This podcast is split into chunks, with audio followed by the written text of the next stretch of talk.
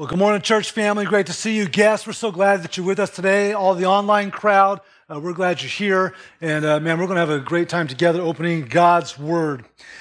What's one of your earliest memories of learning the lesson that you can't believe everything that everyone tells you? you know, that, uh, that not everyone's looking out for your best interest. And what did that lesson cost you? Now, for me, as a young boy, I was raised on the coast of California. I spent my early childhood in Santa Cruz, California. And every year around Easter, down at the boardwalk, uh, we would have an egg hunt, right? And so uh, on Easter, they would just release hundreds of us kids onto the beaches to go look for these eggs. And inside the eggs were tokens to the arcade games and tickets for rides and money and candy and all that kind of stuff. And I, I remember I was little and I had my basket full of 10 eggs, man doing good. And this uh, older kid comes up to me and he's got a basket with like 20 eggs. And he says, Hey, you want to trade? I said, Well, yes, I would. yeah. So we trade. And he goes his way and I go my way. A few minutes later, I'm cracking open into these 20 eggs. Guess what? They're all empty. you guys know the answer to that. Is it because you would do the same thing or is it? No. Yeah, I, I totally got taken. I was like, no way. And uh, I realized right then that part of my frustration was in myself, that I was so gullible to believe this guy, right? And, and so it cost me, you know, all the prizes that I had in that basket. What about you? When you were taken, when you were gullible, what did it cost you? Did it cost you something financially? Did it cost you something relationally? Did it cost you cost you something emotionally? And and losing eggs with goodies in it, you know, taking a financial, relational, emotional hit, that's one thing. But to be spiritually fooled in a way and so gullible to believe anything that's out there in the spiritual realm that could actually cost you your soul that's a whole nother level of gullibility. And so we want to talk today about discerning the difference between true and false religious teaching. Do you feel like you can discern the difference between true and false religious teaching? Would you say you are more spiritually gullible or would you say you're more spiritually wise? Now, uh, we're going to look at a group of people today that were being spiritually gullible as we kick off this study for the, this summer in the book of Galatians. And the Christians in Galatia were being spiritually gullible. It's as if they received an egg, if you will, that was loaded with, you know, information about how to be forgiven by God, how to be made right with God, how to walk new um, by the power of the Holy Spirit, and all of this. And they were being duped to trade it for not only an empty egg, but one that would actually give them a false sense of security. And if they propagated that teaching, could actually lead people to hell that it would cost people their souls. And so, what we hold here in the Bible is this book of Galatians in there, which is an account of God helping these Christians in Galatia become spiritually wise, not spiritually gullible, that they could follow the true, accurate teaching that reinforced the freedom that was theirs in Christ. See, as Christians, we've been liberated from the grip of sin to walk by the Holy Spirit. And the Holy Spirit helps us to be spiritually wise and not to be fooled into beliefs that would lead us into slavery again to sin or into false religious thinking. So I want to invite you right now, we're not going to delay, just open up your Bibles or fire up your Bible apps to the book of Galatians in the New Testament. And we're going to be in chapter 1 today, just looking at the first 10 verses as we kick off this series in the book of Galatians. So Galatians 1 the verses are on the screen if you don't have a Bible, but I encourage all of you bring your Bibles. Have a Bible app that you use and take notes in, all of those things. And if you don't have a Bible today, uh, on the way out, stop and get one for free. We just want to make sure everybody has their own Bible. But let's start. Galatians chapter 1, verse 1. Paul, the author is identifying himself, an apostle, not from men, nor through man, but through Jesus Christ and God the Father, who raised him from the dead, and all the brothers who are with me, to the churches of Galatia. Grace to you and peace from God our Father and the Lord Jesus Christ, who gave himself for our sins to deliver us from the present evil age, according to the will of our God and Father, to whom be the glory forever and ever. Amen. Let's start with a little orientation and history here on the front end. This letter is being penned by the Apostle Paul under the inspiration of the Holy Spirit to these churches in Galatia modern day Turkey. And if you were to go to Acts 13 and 14, you don't need to go there now, but it's fun to see later. In Acts 13 and 14, it records how these churches got started by the Apostle Paul and his associate um, Barnabas that were there uh, sharing the gospel. And so we know about four of these churches that were started. There was that in Lystra, Derbe, Iconium, and Pisidian Antioch. And so these are the churches that we're referring to here. And after Paul's journey, from that uh, missionary journey, he got back to Antioch and he penned right around 49 AD this letter to go back to circulate among those churches because he heard already in their infancy, they were struggling with false theological teaching that had invaded the church. And so Paul starts this letter by reminding them that his calling and his authority as an apostle were not, it wasn't, it wasn't because of men. No man appointed him to this office, if you will, but it was due to his own real and personal encounter with the resurrected Jesus Christ, who converted Paul, right, from Saul from, to Paul, as an enemy of Christianity to a man who was called to lifelong ministry and one of the leading voices of the Christian faith. And we'll talk more about that next week. But I want you also to notice here as we start the gospel content that are in the opening verses. We see in verse 1 that Jesus Christ was raised from the dead. We see in verse 4 that Jesus Christ gave himself for our sins to deliver us. These are non negotiable parts of the true gospel of Jesus Christ.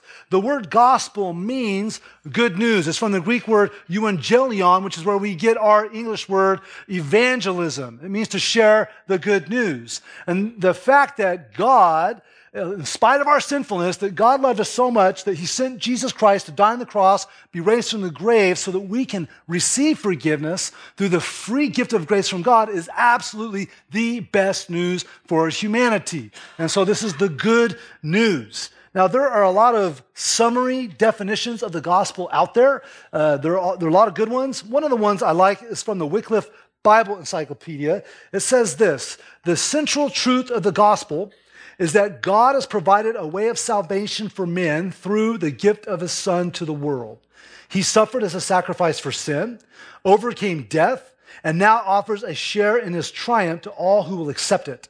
The gospel is good news because it is, I want to invite you to read this with me, a gift of God, not something that must be earned by penance or by self improvement. We know so many people are still trapped, still enslaved by that thinking but it's not the true gospel. You know, the gospel in a sentence would look like this the good news of God's redemption of sinful humanity through the life, death, and resurrection of Jesus Christ. So God has liberated us from sin, from death, from slavery to our flesh through Jesus, and now extends an invitation for all to be invited into forgiveness to walk new in Christ and to secure a place in heaven through belief in Jesus. This is good news. This is the gospel. But this gospel and the purity of this gospel was being threatened in the churches in Galatia.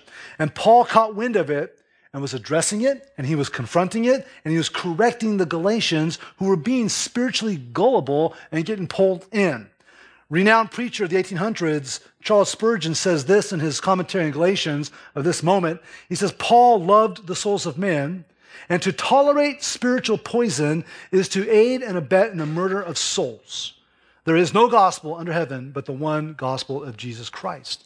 And so, out of love for the Galatians and concern for their souls, Paul addresses the poisonous threat to their faith in Christ and is trying to encourage them to wise up don't be fooled. Don't be, don't believe everything everybody's telling you because you've got this false teaching that's now infected your community. You know, oftentimes, especially for those who are newer in their faith in Christ, uh, and if you're not grounded in your faith, and if you don't have a strong understanding of the gospel, then you can be threatened also by seductive and subtle religious teaching Or your faith can be stunted because you're steeped in deep roots of tradition that are actually unbiblical. And so we don't want to be spiritually gullible and depart or not receive the full true gospel of Christ. That's what's going on here. Let's continue as uh, Paul takes them to task. Look at verse 6.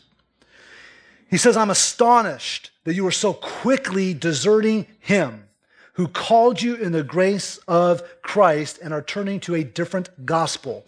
Not that there is another one, but there are some who trouble you and want to distort the gospel of Christ. Let's stop there. Paul's expressing his amazement. He's, I'm astonished. I'm stunned. Like, I can't believe what I'm hearing that you would so quickly depart from what I taught you.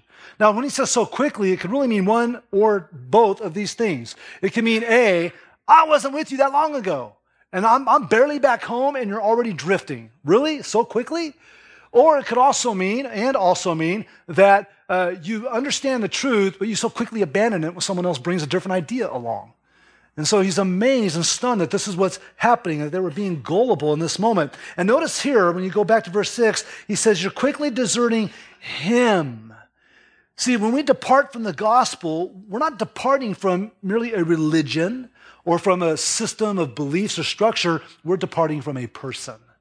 He says, You leaving what I've taught you is actually defecting from Jesus. You're, you're, leaving a person, not just a belief system. And so they were defecting from Jesus himself, who offered forgiveness and salvation freely. And this departure from Christ was to a different gospel. And Paul quickly clarifies there's not really another gospel. But you're buying into this distortion, this counterfeit, this fabricated version of the gospel of Jesus. And if you guys notice, you will often find that false teaching doesn't always come in this radical, obvious departure from accurate biblical theology. But a lot of times, false teaching will be subtle and sneaky and seductive and just little shifts little movements away that gradually leads you from trusting in Jesus Christ alone for salvation. That's what was happening here. And the Galatians, as a byproduct of that, were being troubled. It says, those who have troubled you. It means that they were being thrown into confusion. And so many people are confused right now spiritually. There's so many beliefs, and churches are teaching different things, and spiritual leaders on TV are t- teaching different things. We're not that far off from these guys being thrown into confusion or unsettled and disturbed by some people. What are the some people that Paul is referring to here? Well, first you have to understand the makeup of the early church. Uh, the early church was basically made up of two groups. One was Jews, the Jewish people, Hebrews, Israel, the other were Gentiles. Now, I'm not saying it was 50 50, don't, don't go with the illustration 100%, but you basically had two groups making up the church. You had the Jews and all the non Jews, which are referred to as Gentiles. And then in that Jewish portion, then you had this little group that came out of there called the Judaizers. The Judaizers were stirring up basically a spirit of jealousy and legalism within the church. And, and, it's easy to understand how this was happening because if, if you were Jewish and, and you come to faith in Jesus and understand the gospel, here's what you have as the big picture. It was the Jewish people that God had distinctly selected to glorify himself among all the people groups. It was the Jewish people who were enslaved in Egypt. They had to go through the Exodus. They had to live in the wilderness. It was the Jewish people that had to conquer the land of Canaan. It was the Jewish people that received the prophets and the Mosaic law. It was the Jewish people that um, had to fight the battles and persecution and the Babylonian and, and, you know, and slavery and all these things. And Jesus was Jewish. It was a Jewish Messiah who came up. And so there's this huge Jewish element. And then all of a sudden, the Gentiles, all the non Jews, just get to slide right in. Man, we didn't have to be enslaved by anybody. We didn't have to, you know, go through all that you went through. But now through the power of Christ, we get to just come right in. And they're going, time out here. What about Jewish history? What about the Jewish laws and ceremonies? What about the Jewishness of the faith? And so basically, this convincing group of Judaizers, which some were probably saved and they were just off base, and some were not saved and they were leading people down a different path, this group basically said, in order to become a Christian, you have to become Jewish first. It's a prerequisite. You can't be saved unless you become Jewish, meaning that people in the New Testament, in their view, would have to start to obey the ceremonial washings. to, to participate in the dietary laws, to observe the special feast. And here's the kicker for the men means circumcision, meaning you can't be baptized until you're circumcised. I'd like to see how that would go over in our baptism classes, right? We're coming to the end of the year going, dude, how come we don't have any guys getting baptized, man? This has been a rough year for male baptisms, you know? That's what was going on. You know, we see these Judaizers show up first in the book of Acts early on. Acts 15.1 says, Some men came down from Judea and were teaching the brothers, those who were followers of Christ, unless you are circumcised according to the custom of Moses, you cannot be what? I mean, you're going, what? Are you serious? And so, in multiple places, this is addressed and confronted and countered. Paul being one of the voices, Galatians 6:15, for example, for neither circumcision counts for anything, nor uncircumcision, but a new creation. It's not what you do to your flesh that counts, it's what's going on in your heart. That the heart believes in Jesus, that you're a follower of Christ through and through through faith. It doesn't matter what you're doing with the laws and ceremonies in the flesh. And so, how frustrating for Paul to see these Galatians who, who at one point were enslaved in this thinking that I've got to earn my way to God, I've got to earn my salvation, I've got to do good works, I've got to do all this, you know, these laws and obey these religious principles, and then I'll maybe be okay with God, be liberated from that through the understanding that Jesus' death on the cross, Jesus' resurrection freed them from having to do that, and now they're recipients of God's grace. It's free, and now they're getting swept back in to thinking they got to earn their salvation again that they've got to jump through all these hoops again to be right with God. And so this was the false gospel that was getting rooted into the Galatian church early on. And this false gospel was a hybrid gospel. It was Jesus plus works get you forgiveness, or Jesus plus religion get you forgiveness. When we know what the Bible teaches that Jesus did everything.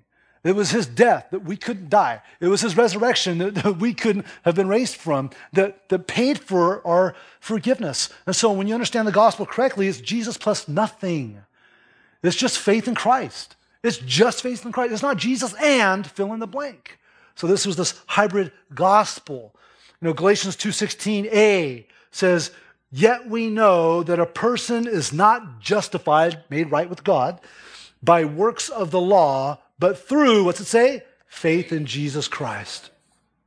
You know, there are still groups today with beliefs very similar to those of the New Testament Judaizers. They're teaching a hybrid gospel. They're mixing law and grace. They're denying that it's just faith in Jesus alone. They're adding stipulations to what it means to be saved and forgiven. And so, sure, for the first century Judaizers, maybe it was the dietary laws and purity washings and circumcision. But there's some religions today saying you have to obey certain sacraments to be saved. You've got to be baptized. You've got to have confession. You, you have to have communion. You have to do good works. There's still teaching out there that says God's grace comes through performance. God's grace comes through earning it rather than just trusting Christ. And so we have to be gospel wise, not gospel gullible to this kind of teaching. Paul said something similar to the early Christians living in the very immoral Grecian city of Corinth. They were struggling with the same departure, looked a little different, but here's what he says in 2 Corinthians 11. Verses 3 to 4, he says, I'm afraid that as the serpent deceived Eve by his cunning, your thoughts will be led astray from a sincere and pure devotion to Christ. For if someone comes and proclaims another Jesus than the one we proclaimed, or if you receive a different spirit from the one you received, or if you accept a different gospel from the one you accepted, you put up with it. You put up with it readily enough. Look at verses 13 through 15. He says, For such men are false apostles, deceitful workmen, disguising themselves as apostles of Christ. Let's just pause there.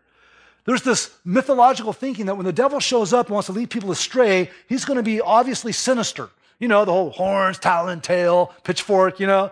He's going to be grotesque. It's going to be obvious. That's not what the scriptures say. Look at verse 14. It's no wonder, for even Satan disguises himself as an angel of light. Verse 15. So it's no surprise if his servants also disguise themselves as servants of righteousness. Their end will correspond to their deeds. Satan is going to be sneaky, he's going to be subtle. He's not going to show up and go, I'm going to teach you falsehood, follow me. He's going to say, I'm going to just tweak things a little, and you're going to like what you hear. and it's going to feel good and it's going to look good. And maybe I'll put a charismatic leader in the front that's very persuasive and I'm going to pull thousands, if not millions, into a false faith. That's what the Bible teaches. And so we have to be gospel wise. Why, though? Why, what's the point of being gospel wise? Because your soul counts on it. And not just your soul. Parents, the souls of your kids. Kids, the souls of your parents. Everyone within peripheral range around you, your neighbors, your friends, your coworkers, everybody around you has a soul that's going to spend either eternity in heaven or hell. And there's one true gospel.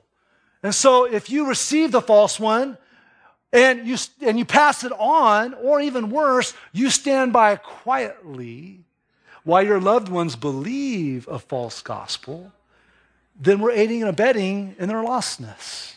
So, so think about it this way Anybody can be convinced that a stick is straight. I can say, this stick is straight. And I, can, I can be very persuasive. I can talk to you about it. But in reality, it might be crooked. There's some teaching out there that's very crooked. Like some of it's very obvious, right? Like when you look around some teaching, like these guys don't have it together, there's a couple wires loose, you know? Some teaching is very obvious, but some teaching looks like it's very crooked until you take the right teaching and you put it up next to it. See, when you take the straight, then you can recognize the crooked. When you see the truth and you know the truth, then you can recognize falsehood and see the crookedness is there. But if you don't have the straight, anybody can convince you that this is the right way, this is the truth. Bet your soul on it. I'll tell you what, I'm not going to bet my soul on it if I know that this is the right truth, right? And so we have to be wise. We have to understand the truth and the true gospel of Jesus because our souls count on it. Do you feel familiar enough? Do you feel familiar enough with the accurate gospel of Jesus? Do you feel like you grasp it enough that you can identify when something else comes along that doesn't match up? Or would you say you're still a little bit spiritually gullible? and would actually be convinced to go, no, it looks good to me. It looks straight, looks right on. We don't want to be gullible with the gospel. You know, Paul even takes us to a couple extreme examples on this. Look, look at verse 8 now with me. Let's just finish it off, 8 through 10. Paul says, But even if we, translate, if the Apostle Paul, Barnabas, the other disciples come along later, circle back around, even if we or an angel from heaven should preach to you a gospel contrary to the one we preach to you, let him be accursed. As we have said before, so now I say again, if anyone is preaching to you a gospel contrary to the one you received, let him be accursed. For am I now seeking the approval of man or of God? Am I seeking to please man? If I were still seeking to please man, I would not be a servant of Christ. See, the Judaizers were trying to put some propaganda out there that Paul was just trying to make people happy. He's, he's putting a teaching out there that's just going to make people feel good. He's going, oh, time out here. I'm not trying to please man. I'm just trying to download what God told me. And so he's saying, even if we come around, even if an angel comes around and teaches you something contrary, don't buy into it. Like, what would happen if all of a sudden tonight, as you're drifting off to sleep, an angel appears in your room and says, You are the chosen one, all right? Everyone else is wrong. Everyone's gone off base, but I'm going to reveal to you fresh revelation. I'm going to give to you accurate understanding and download something to you. Would you be like, awesome? Or, or what if a Bible teacher that you really, really like, someone that's on TV or someone you've listened to, starts to teach things that are just a little off? Are you going to be so gullible to go like, oh, but I like them? I like what they say, and they make me feel good about myself. And so, you know, it's okay. It's not that crooked. This is what's happening here. The, the angel thing is not that far off. I mean, the classic historical example here is the teaching of Mormonism, right? It began by its founder, Joseph Smith, saying that an angel named Moroni appeared to him in 1823, revealed to him the location of some golden tablets. He later dug those tablets up. He had a special seer stone that he put into his hat, and then he put this hat around it and he translated this ancient Egyptian language into modern English and it became the Book of Mormon, which ironically, the Book of Mormon puts on its front cover another testament of Jesus Christ. And so it's like you can look at that and go, it says right there it's another testament. It's, it's clearly off base, but yet there's tons and tons of people that have bought into this false teaching. But again, it's, that's, it's not the angelic, the wayward angel is not what we're worried about. It's that Bible teacher that you really like that all of a sudden they start to drift from biblical theology. And it starts to sound a little bit like this no, everybody's going to go to heaven. Like, no, there's, there's no prerequisite. Just, just, if you just have love in your heart, that's all you need. God's good with you. Or it starts to sound like this um, nobody goes to hell. Or only the uber bad people from history, you know? Um, in fact, we're not even sure there is a hell. And you start to hear these things start to come out of these teachers, and, and you start to hear this crooked teaching. But what do you do when you know the right teaching? Do you get persuaded by a charismatic leader or someone who just sounds really good or sounds, uh, you know, like they're teaching something that feels good to your spirit? Or does it match up with what God tells us in His Word? So we have to be spiritually wise. Alan Cole, who's a theologian and Bible uh, scholar, he, he died in 2003. He said this He says, The outward person of the messenger does not validate his message. Rather, the nature of the message validates the messenger. And so basically, if the message, the gospel is truthful, then you can rely on that teacher and what they're saying if it's tied to the Bible and it's accurate. But if they start to drift, no matter how well they dress, no matter how big and white their smile are, and all that kind of stuff, you've got to listen to what God is saying in His Word. And God gives us a very strong warning if we teach or follow the teaching differently. Look what he says here again. He says, even if we are an angel from heaven should preach to you a gospel contrary to the one we preach to you, let him be accursed. The word there is anathema. Anathema means set apart for destruction. It means dedicated to destruction. Essentially, essentially what it's saying is it's condemned to hell false teachers, and we saw that in Corinthians about they're going to get what their works deserve, is they're going to spend eternity in hell because they were teaching falsely. But we don't want to be foolish and believe what they're teaching and follow them there. And so we have to be gospel wise because the cost of being a false teacher is great, it'll cost you your soul. And the cost of following a false teacher is great, it'll cost you your soul. So, as we're trying to find out and, and stick to the right gospel, obviously the Bible is priority one. But sometimes there's little tools that help us. Here's, here's one that might help you out. How do you identify fake gospels? Here's, here's a little tool that's very helpful. It's been helpful for me over the years. It's called the mathematics of false gospels. Here's the mathematics of the false gospels it adds to God's word. They're going to add other spiritual writings, they're going to add unbiblical teaching, they're going to add things on top of the Bible uh, that you have to read or believe. They're going to subtract from the deity of Christ. Meaning they're going to say, oh, Jesus was just a good teacher. Jesus was just one of the many prophets. Jesus wasn't God. They're going to subtract from the deity of Christ. They're going to multiply the requirements of salvation. They're going to put other prerequisites on top of forgiveness from God. And so it's going to be Jesus plus something. Like you've got to be gospel wise, not gospel gullible, and go, wait, you just said Jesus plus good works, Jesus plus baptism, Jesus plus whatever. That, that's not what the Bible teaches. And they divide the church. It sends strife and rifts and division among the body of Christ. This is very helpful to understand. When you encounter teaching that does at least one of those, be very, very cautious because they're taking you down the wrong road. Now, I want to press in a little bit further here and actually give you uh, eight samples of false gospels. Now, I, I, I, gave 13 and a little definition for each one that will show up on our social media and blog in the next couple days. Uh, you'll find you know, what I'm about to say there. This is just a little revision from a book called Counterfeit Gospels by Trevin Wax. But uh, here's, here's just eight examples of false gospels. There's the therapeutic gospel that Christ's death gives us power to reach our potential, that Jesus died to help us feel happy and good about ourselves.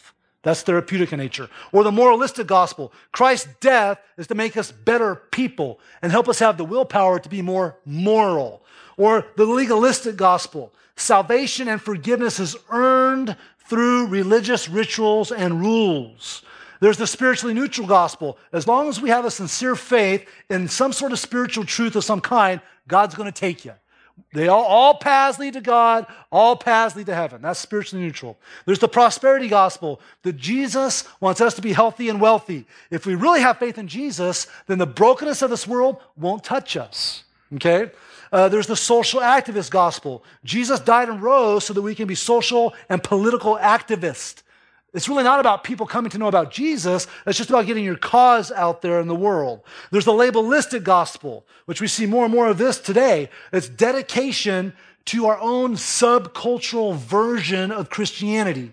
Lots of labels out there conservative, liberal, evangelical. It's often tied to political, denominational, racial, or gender associations. So what happens is you convince yourself that only the people who understand the Bible and Jesus accurately are the ones who align with your label. And they align with your point of view and your subculture. So let's have a little pop quiz here. If you understand what just is taking place with the Judaizers, which one of those gospels is taking place in Galatia? Which one do you think is the strongest one, most like it? Legalistic, absolutely. The legalistic gospel, which then swerves them into which other one?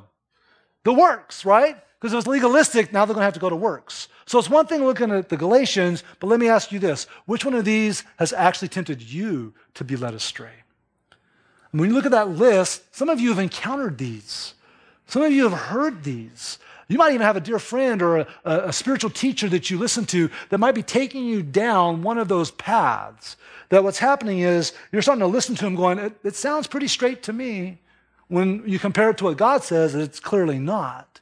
Which one of those, well, maybe this is the better question, which one of those has the greatest potential to lead you off path?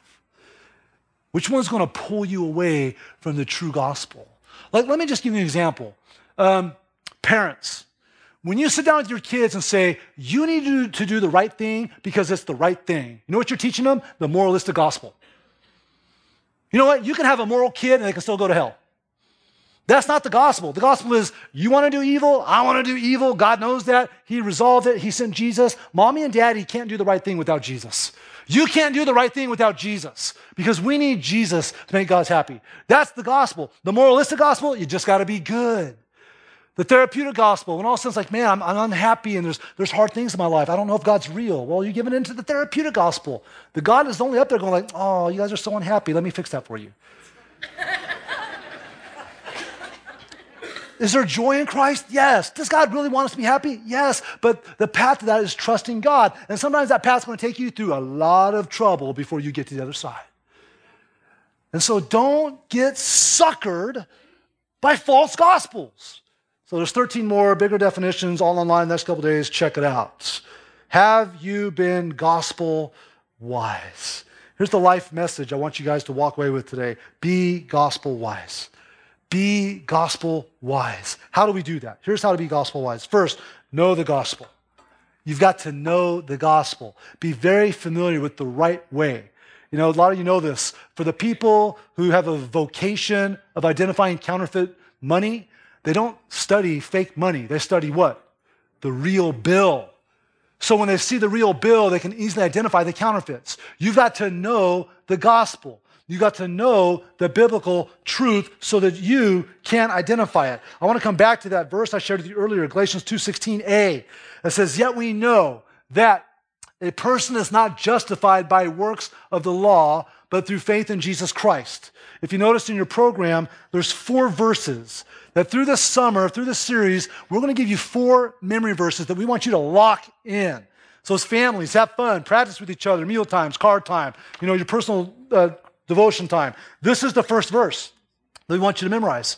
Galatians 2:16a. Let's say it together. Galatians 2:16a, yet we know that a person is not justified by works of the law, but through faith in Jesus Christ. Great, great job. So here's the deal. Someone, you're sitting down to coffee and someone's saying, hey, you know, I, I, know you, I know you have this religious thing, you know God, but you know, have you been baptized yet? Have you, have you done this? Have you done this? Have you done this? Because that's what you really need to, to be made right with God. You go, that's interesting. Because Galatians 2.16a says that we're not justified by works through the law, but we're actually uh, through faith in Jesus Christ. So why are you trying to make me do works? right? Like that, you got to guard your heart and mind with God's word. Know the gospel. Another resource I'm giving you guys this week on our blog and our social media is 23 verses to help you be gospel wise. Uh, basically, 23 verses that kind of orbit around the essence of the gospel and say, just, just learn these. Maybe just read them, you know, add them to your devotional mix and, you know, listen to them, whatever. And, and again, you got to focus on the gospel. Know the gospel to be gospel wise. Also, you got to defend the gospel. Paul recognized this and he was calling it out. He was defending the gospel from what was fake. In the same way, we have to be able to defend the gospel, recognize the crooked spick, uh, stick and speak to it, confront it, call it out. In 1 Peter 3:15, we're told to honor Christ the Lord as holy, always being prepared to make a what? Defense to anyone who asks for a reason for the hope that's in you. Please say this with me. Yet do it with gentleness and respect. Man, how you say it is going to really make a bigger impact than what you say. But we got to be we got to be prepared to defend the gospel, to make an apologetic for the gospel. You know, Jesus warned us that there's going to be false teachers. One of the many places he did that was Matthew 24. He says, False Christs and false prophets will arise and perform great signs. They'll be able to do miracles. Remember, Satan disguises himself, right? And so there's going to be these false teachers, false prophets that arise. They can do great signs and wonders so as to lead astray, if possible, even the elect. Even people who know the truth can get sucked, sucked into this. Also in 2 Timothy 4, we're told, For the time is coming when people will not endure sound teaching, but having itching ears, they will accumulate for themselves teachers to suit their own passions, and they will turn away from listening to the truth and wander off to myth. He's saying, as we get closer and closer to the return of Christ, a lot of people are going to leave this because they like the sound of this. We live in that era now, don't we? Some of you have been either tempted to go after this or you've got friends or family that have gone after this. It plays out in their spiritual life, their home life, their relationships, they're falling away. So we have to know how to defend the gospel, but with gentleness and respect. How to be gospel wise? Know the gospel, you got to defend the gospel, and you've got to share the gospel. Jesus has told us to share the gospel. Look at Mark 16 15. It says this, and he said to them, Go into all the world and proclaim the gospel to some of creation. Is that what it says? To, to a percentage of creation. Share the gospel with the part of creation that you feel comfortable with. Uh, share the gospel with part of the creation that's like you, thinks like you, looks like you, acts like you, same gender as you, same ethnicity as you, same social class as you. Is that what it says? Jesus told us to go and proclaim the gospel to the whole creation. That's our job as Christians. The reason some of you aren't gospel wise is you don't share the gospel. You think you know the truth, but obviously you're not even convinced because you're not telling anybody, which just violates everything else we do. We like a sports team, we tell people about it. It's amazing. You can log hours, hours of conversations and posts about referees and people who did blunders in the basketball games. You got, you got, you know, the airways are f- jammed full of people spending a lot of time talking about that. And compared to sharing their faith, is like what? And so we have to be proactive in sharing this message. And here's what's so cool the more you share the gospel, the more familiar you get with it. And the joy you get to experience of seeing other people who need Christ come to believe and experience what God has for them. And so we have to share the gospel. And I just want to take that even one step further on this note of sharing the gospel. Like we're all called to share, but in a church of our size, like when you think about what we're reading here, we're reading a book that God had given Paul because he converted Paul and then he sent Paul out. And Paul went to Galatia, planted these churches because he shared the gospel with these people. And now you have all these people that know the Lord. Like for some of you, when we start talking about sharing the gospel and we start looking at this, some of you have been or will be called to be church planters or campus pastors or full time missionaries in the field. And every time we start talking like this, there's a pull in your spirit. Like you want to learn more. You want to grow as a leader. You want to be equipped. God's stirring in you, and you know you can't run indefinitely from this lifelong call to go out. And so, as we talk about sharing the gospel, some of you need to stop running from God's calling in your life to be a church planter or, or a campus pastor or a full time missionary in the field. And so, if that's you, my encouragement is your next steps are to keep praying and laying that before the Lord, ask Him for clarity and courage. Also, let us know. Like in your response card, there's a little line that says other. This is where you can put, I think God's calling me to full time ministry. I'd love to talk to somebody. Turn that in the basket.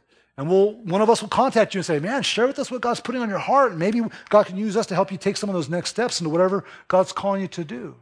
But that's all part of sharing the gospel. So we got to be gospel wise. How? You got to know the gospel. You've got to defend the gospel and you've got to share the gospel. So when I think about all this together, okay, so some kid took my eggs and I lost out on some prizes. It was a bummer. But you know what? By the grace of God, no one's going to take my Jesus away from me. No one's going to twist the gospel. I'm not going to believe some foolish, twisted, you know, perversion of the gospel. No one's taken my heaven away. No one's going to take my new life in Christ away. And no one's going to take what the gospel's done in my life away. So take, take my eggs. You can have them because I got something a lot better. But for you, do you know the gospel? Can you defend the gospel? Are you sharing the gospel? Are you being spiritually gullible? Are you being spiritually wise out there?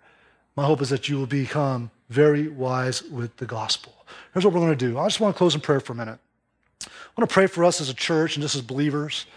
I also want to invite some of you who maybe your first step, whether you're online right now, whether you're here, your first next step is to give your life to Christ. You got to believe the gospel, give your life to Christ. And then we're going to wrap that up. And then um, I'm going to invite another pastor up with us. And uh, we're just going to pray over some of our mission teams going out share a couple cool things with you, and then we'll receive our offering and close in worship. But let's just pray together right now. Let's pray. God, thank you for not leaving us blind, uninformed, helpless. You have given us the good news, the best news, the gospel that Jesus Christ came gave himself for our sins, delivered us, liberated us from our own evil inside us, the eternal consequences of that evil, of our sins. You freed us to new life in Christ. Father, may we never be gullible and get pulled back to spiritual ignorance or get pulled into a false gospel, false teaching. Father, may we never quietly stand to the side when people we know and love are believing false things. Father, we confess that we've done that. We've stood by silently. Uh, we've allowed false teaching, appealing teaching to maybe pull us off base. Father, forgive us. Thank you for Jesus who died and who rose from the dead. Help us to be courageous. Help us to be bold. Help us to speak with confidence about the gospel. Help us know the gospel in our head and heart, memorize verses, anchor ourselves to your word. Help us defend it when it's under attack by spiritual bullies. Help us to share it with all those around us who don't know it, so desperately, desperately need Christ, need the joy, the freedom, and the forgiveness and the eternity that you offer. And if you don't know Christ today, you know, all you have to do is take a step of faith by just telling the Lord what we basically have shared with you today. You could just say something like, Jesus, I've believed wrong teaching. I've been trying to earn my way to you.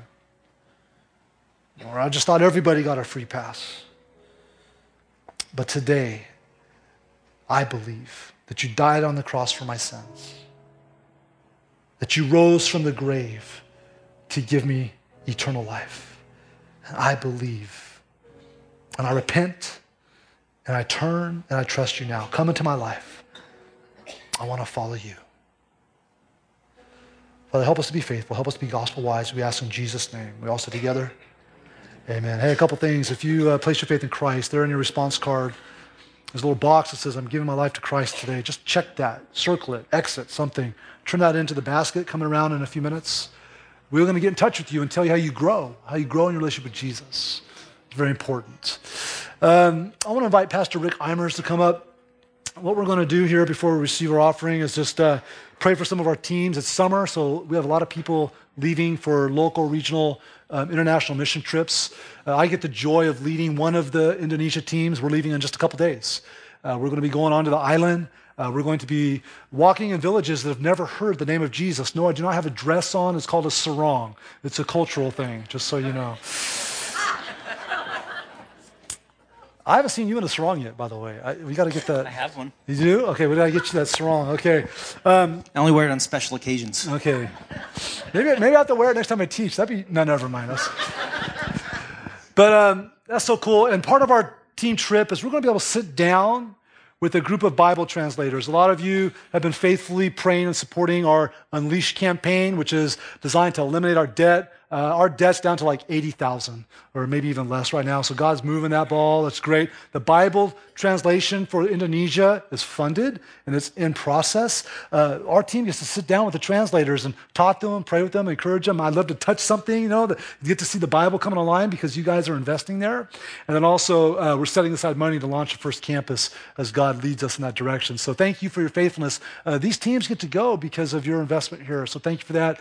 Uh, we want to pray for these teams. So, Rick, how how, can we be praying for these teams getting ready to go? Yeah, well, the first thing that I would say is um, uh, I know you were, I was in here in the 930 service, and one thing that you were really encouraging is um, first praying that, like, what if God is calling you all to be a part of something like this, not only on a short term level, but maybe some of you young people sitting in here, you can actually have a career as a missionary. I've talked to people recently that they've been like, I didn't know it was a career. I didn't know you could actually make a living doing that. Well, we, we connect with an organization called the International Mission Board, and you can actually do that as a career.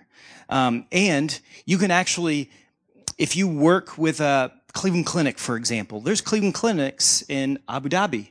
You could go there and be a missionary partnering with church planters in that region. So no matter what your career field is, the the occupation of missionary looks different than maybe what we've often thought because now like through the IMB they're looking for people who are just everyday Joes who are willing to relocate around the world and do it as a living and connect you to church planters. It's a really cool thing.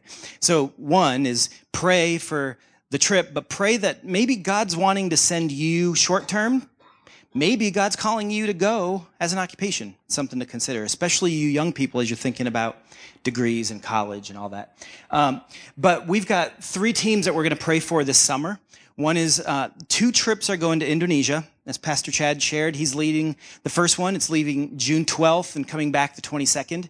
Uh, we've got a regional trip. We go to Appalachia in West Virginia. It's led by Shola uh, Oshni. And then July 19th to the 31st, uh, Court Cable and Lauren Shepard are going to be leading a trip back to, out to Indonesia as well. Um, recently, in our team meeting, Joe Valeni was sharing. It was kind of neat how the first trip that he went out to Indonesia, um, he went out there and he said, "Man, I got a chance to pull out my guitar and I started singing worship songs in a place that nobody had ever sung worship songs before, exalting the name of Christ in an unreached people group in a village where they said that nobody had ever gone before." And it was actually a bunch of our high school students sitting around, the only time ever known in civilization that somebody was exalting Christ's name around a campfire in that region. You guys could have a part of that. You, not only financially you give so that can happen, but you can actually go and do it. Um, so be praying for that. So those are the three trips I'm going to pray for. Um, and uh, just we will always, the CVC Missions Facebook page, there's about 800 people on the CVC Missions Facebook group that we're constantly updating things. It's, it's different from the CVC Facebook page because uh, it's closed, because we do have to kind of make sure that the people who are signing up, we know, and we, but check it out. And we want to, we want to keep you informed. We're always putting out prayer requests and those sort of things. So thank you guys for being a part of that. So why don't we just pray for those trips? We, yeah, why don't we all stand and we'll pray?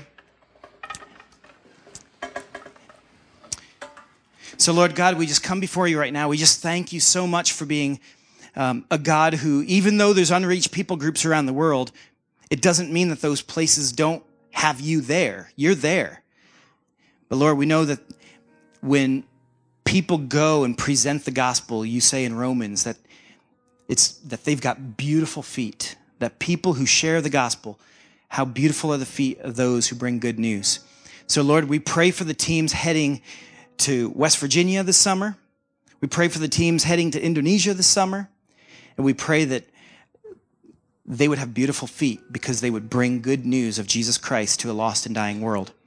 Lord, thank you for all the opportunities as well with missions that we have uh, locally through organizations like Building Hope in the City to partner with, and through international friendships to share the gospel with international students from around the world right here in Cleveland. Thank you for opportunities of that people go to Detroit and share the gospel with Bangladeshi communities and, and with orphans in El Salvador and medical teams in Mexico and uh, with church planters in Ukraine and medical teams in Ghana. Lord, this church is so generous and gracious.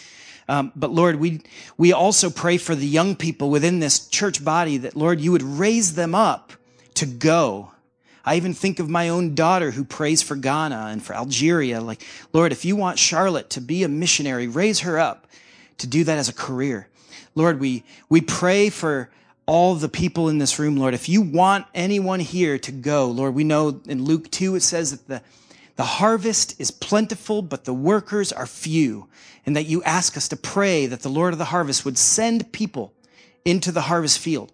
So, Lord, we're praying that you would raise up people from within our body to go and drop what they're doing, to drop their nets, to just go as a career.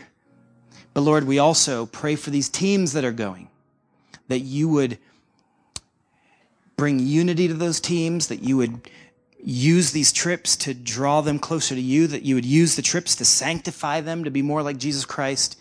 But Lord, that the, that the words that they share would be very clear and that your Holy Spirit, even now, as the trips are preparing to go, that your Holy Spirit would start softening the hearts of people that are going to be hearing the gospel and that ultimately we would see a harvest field. Lord, we want to see thousands upon thousands of people in Indonesia come to Christ. And we want to see West Virginia transformed by the gospel. And Lord, would you use us? And it's all to your glory and your honor and your fame. In your son's name, amen. Amen.